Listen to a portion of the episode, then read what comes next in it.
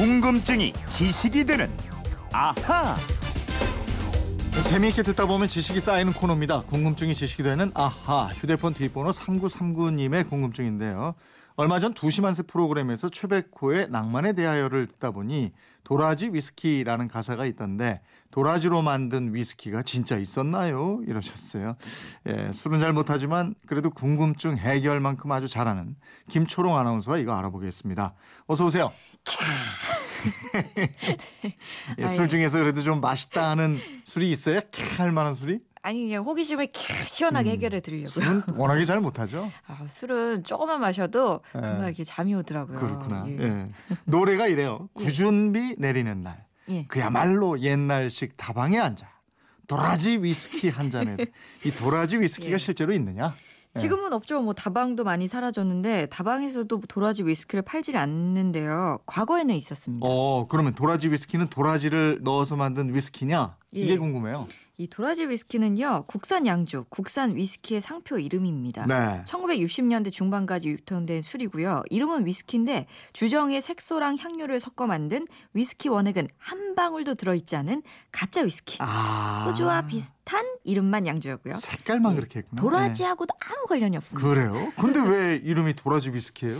이 도라지 위스키의 워- 원래 이름이 도리스 위스키였어요. 아 일본 주류 회사인 산토리가 1946 년에 토리스 위스키라는 위스키를 내놨는데요. 네. 이 1949년에 대대적인 광고를 해서 이 위스키가 일본에서 가장 인기 있는 위스키로 자리를 잡습니다. 어, 그 위스키가 우리나라에도 들어왔나 보죠? 그렇죠. 정식 수입은 아니었고 밀수를 통해서 들어왔다고 합니다. 네. 일본과 가까운 부산이나 경남의 해안가에는 밤만 되면 이 위스키를 실은 밀수선들이 드나들었고요. 네. 이렇게 위스키에 대한 수요가 늘어나니까 아예 유사품이 등장해요. 부산의 한 양조장이 유사품을 제조해서 팔기 시작합니다. 음, 그 상표, 그 브랜드 이름이 바로 도리스 위스키였어요. 도리스 위스키. 근데 어떻게 해서 그 도리스 위스키가 도라지 위스키로 불렸어요?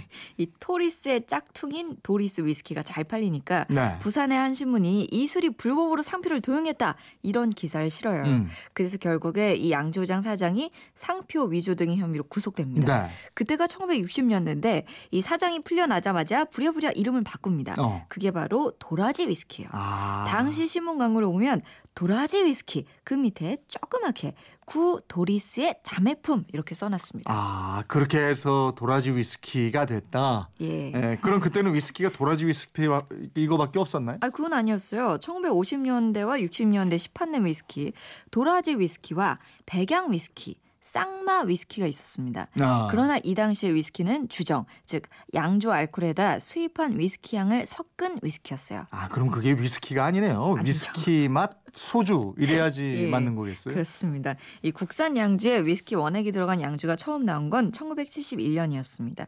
근데 이때도 위스키 원액은 20% 미만에 불과했어요. 음. 정부 당국이 구분하는 술 종류로 따지면 기타 제재주였는데 네. 이후에 나온 국산 양주들 조지 드레이크라든가 뭐 JR 위스키, 정통 스카치 위스키라고 했는데 사실은 다 기타 제재주였습니다. 어, 근데 왜 위스키 원액을 그렇게 조금만 넣은 거예요? 이 법적으로 위스키라는 이름을 쓰려 면 원액 함량이 20%가 넘어야 했는데 20%를 넘으면 세금이 200%였어요. 아. 그래서 이 고율의 세금을 내지 않기 위해서 원액 함량을 99.9%로 아슬아슬하게 맞췄다고 합니다. 아, 세금 때문에. 예. 근데 스코틀랜드에서 위스키가 탄생한 것도 세금하고 관계가 있지 않나요? 맞습니다. 이 위스키 워낙 술이 독해서 사람을 황홀하게 만들고 고통을 잊게 하고 또 상처도 치료한다 그래서 생명의 물이라고 불렸는데 요.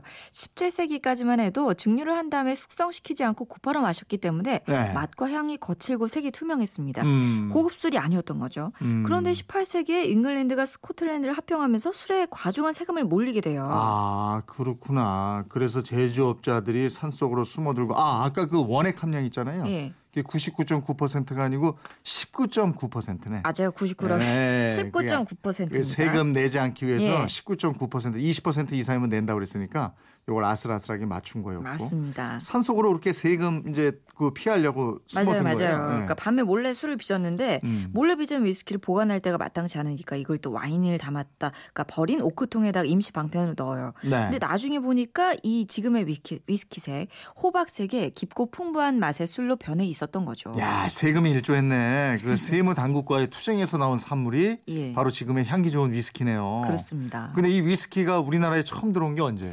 조선시대 말이었어요. 외국의 문을 여는 개항 이전에도 이 조선을 방문한 외국인들, 독일 상인, 오페르트 같은 이런 사람들이 개인적으로 위스키를 가져오긴 했는데요. 네.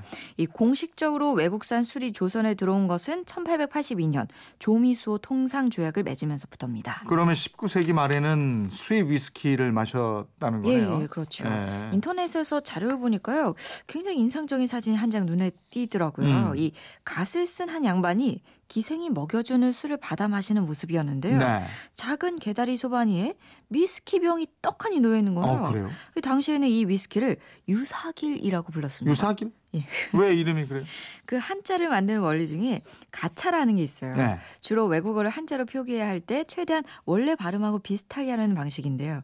예를 들어서 이탈리아를 이태리로, 잉글랜드를 영국으로 이렇게 표기하는 것처럼 네. 이 위스키를 가장 비슷하게 발음해서 아. 쓴 음이 유사길 이렇게 됩니다. 어, 그, 그 유사길. 그러니까 그 위스키가 인기가 있었어요, 그럼 그때? 그 위스키가 증류수잖아요. 네. 이 발효된 술을 증류해서 만들어서 알코올 도수가 높습니다. 네. 근데 우리 전통 소주나 중국의 꼬량주 같은 이런 술 모두 증류수기 때문에 음. 소주를 즐기던 사람들도 이 독한 위스키를 자연스럽게 이제 좀 좋아하게 아, 그렇군요. 됐어요. 지금 사진 보니까 한 여성 옆에 예. 테이블이 있는데 그 위에 그 이 위스키가 떡하니 놓여져 있는 그. 사진이 있네요. 그러다가 1980년대, 90년대는 이 너무 독하다고 아니면 빨리 취하려고 맥주에 소위 이제 소주 말아서 아니면은 이 양주까지 말아서 그렇게 예. 마시게 되고 그죠? 그러게요. 우리 우리가 비빔밥 이런 문화가 있잖아요. 술도 섞어 마시는. 예. 3939님, 예. 이 도라지 위스키를 비롯한 우리나라 위스키에 대한 궁금증 좀 풀리셨어요?